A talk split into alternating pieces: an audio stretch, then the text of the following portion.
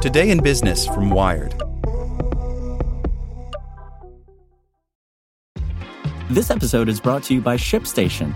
You know, some things take a lot of work, like sending little robots to far off distant planets. And just as that's challenging, so too is running a successful e commerce business, especially when there's so much to do.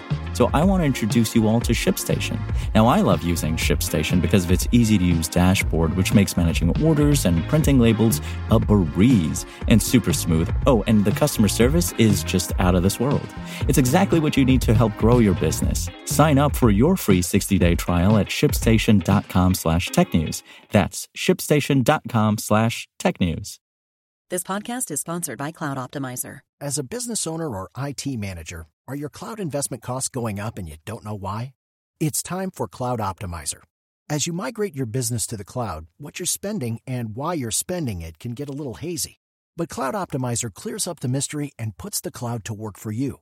Cloud Optimizer starts by analyzing usage patterns, right sizing resources, leveraging discounts you may not be aware of, implementing automation, and much more. And by reducing unnecessary expenses and maximizing performance, Cloud Optimizer guarantees you a savings of five times what you spend for their service. As you utilize cloud based services more and more, you don't have to lose sight or control of your spend. You can stay agile, streamline your costs, and optimize your performance, plus save significant money with Cloud Optimizer.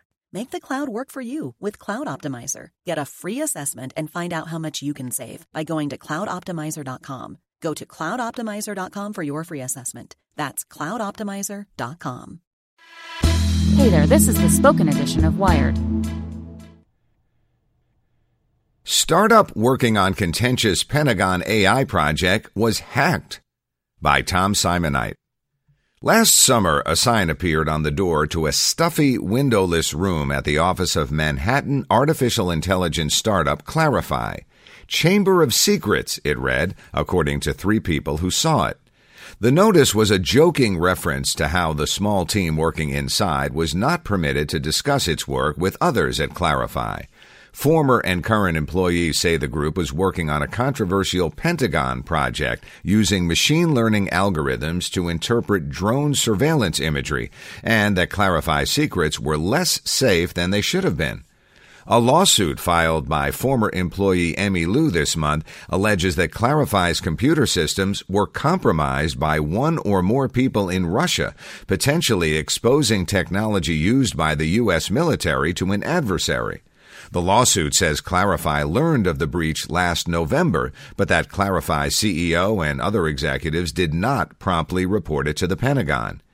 In her complaint, Liu, a former Air Force captain who worked in military intelligence, says she was unfairly terminated from her position as director of marketing for arguing that the company needed to disclose the incident. Another former employee told Wired that his concerns over executives' handling of the hack prompted him to leave the company. Clarifai was working on a piece of Project Maven, former and current employees say, a Pentagon effort to infuse the U.S. military with AI. Project Maven has triggered dissent inside Google, which took on a similar drone analysis contract. More than 4,500 Google employees signed a letter protesting the project, saying they don't want Google's technology to potentially help kill people. The outcry prompted the company to issue ethical guidelines governing use of its AI technology and to promise not to renew its Project Maven contract when it expires next year. Clarifai initially declined to comment on whether it had worked on Maven. After Wired revealed the company's contract, CEO Matt Zeiler confirmed it in a post on the startup's blog.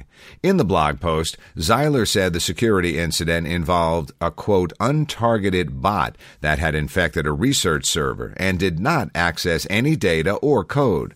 Zeiler said Clarifai notified customers, including the Pentagon, after completing an assessment of the incident and an outside audit. Zeiler, a PhD who studied machine learning alongside professors who later became top AI researchers at Google and Facebook, founded Clarifai in 2013. The startup offers companies image recognition for tasks such as identifying celebrities and food. Liu says she understands why the U.S. military needs to expand its use of AI technology. She also says that the lack of transparency and poor security she witnessed at Clarifai made it an unsuitable place to help with that. If now Google's out of the running and all they have left is companies like Clarifai, that's sad and scary, Liu says. In response to questions about its approach to developing AI technology, a spokesperson referred Wired to a statement of Clarifai's core values on its website. They describe the company as, quote, driven by our mission to accelerate the progress of humanity with continually improving AI. In his blog post, Zeiler said the company took on its Maven contract because it was aimed at saving the lives of civilians and soldiers. Liu says she was drawn into Clarifai's military work when she helped draft Clarifai's pitch for the Maven contract in June 2017. The paper argued that technology Clarifai had developed for commercial clients could be adapted to do things like detecting and counting cars and people in drone imagery. Liu says Clarifai won a six month, $7 million contract last summer. Like Google, Clarifai worked on Maven as a subcontractor to ECS Federal, an IT contractor headquartered in Fairfax, Virginia. The Maven contract was a big win for Clarifai. An internal document from late 2017 shows that most of the startup's deal prospects were less than $100,000. But Liu and others familiar with the project say executives obscured the fact that Clarifai had become involved in military work, describing the project generically as a government contract that could save lives. Two people who worked on the project say they were not initially informed that the surveillance technology they were building was for the military. The current and former employees said roughly 10 people worked on Clarifai's Maven contract in the windowless room, later tagged as the Chamber of Secrets. For some, the project's purpose fully emerged only when, more than a month in, government workers who appeared to be military staff visited Clarifai's offices to discuss the system being developed. Clarifai spokesperson says the company makes sure employees understand the projects they work on. In early November, Clarifai was informed by internet service provider Cogent that one of its servers appeared to be attacking Indiana University, according to an initial incident report seen by Wired. The report says that all the company's code and the credentials to its Amazon Web Services account that stored customer data could have been compromised, and that the malware appeared to have originated from a computer in Russia. The Clarifai spokesperson said the company's investigation found that none of the company's data or code was compromised. In chat logs from November 7th, reviewed by Wired, Zeiler, the CEO, says the malware had been attempting to contact computers all over the world. They included some belonging to the U.S. government. Oh, fun, Zeiler wrote. One is DoD Network Information Center. Liu says she heard from other employees the next day that the company had been attacked. Soon after, her complaint says Clarifai's general counsel, Caroline McCaffrey, summoned her via Slack message to meet in a broom closet.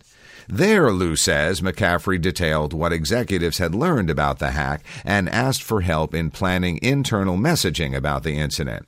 Liu says she raised concerns that the Pentagon and perhaps other Clarifai customers should be informed, but that McCaffrey claimed it wasn't necessary until the internal investigation was complete.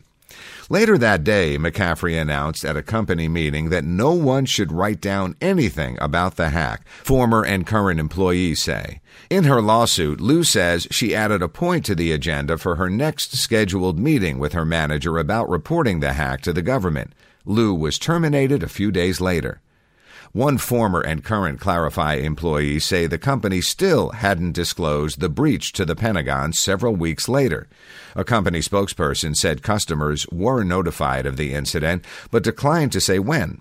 Liu's complaint says that the Pentagon learned of the incident through other means, but she and her lawyer declined to elaborate. Liu says she was told she was fired because her work did not align with that of Clarifai's sales team. Her lawsuit claims the real reason was because she'd urged Clarifai to inform the Pentagon of the breach. Her complaint was filed with the Department of Defense Inspector General, alleging that Clarifai broke Pentagon rules by not reporting the breach within 72 hours and broke military law prohibiting reprisals against contractor employees trying to disclose information about breaches of department regulations. Clarifai's spokesperson confirmed that Liu was let go in November, but denied the company did anything improper. Early this year, Clarifai's Maven contract was extended by two months because the Pentagon liked the company's technology, people familiar with the work say. By that time, several employees involved had left or asked to be transferred off the project. Clarifai, which has offices in Manhattan and San Francisco, is still trying to expand its government and defense work, in part by hiring new staff closer to the Pentagon.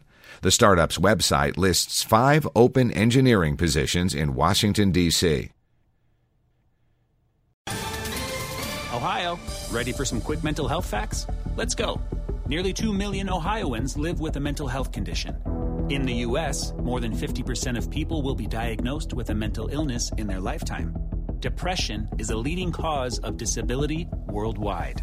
So, why are some of us still stigmatizing people living with a mental health condition when we know all of this? Let's listen to the facts and beat the stigma. Ohio, challenge what you know about mental health at beatthestigma.org.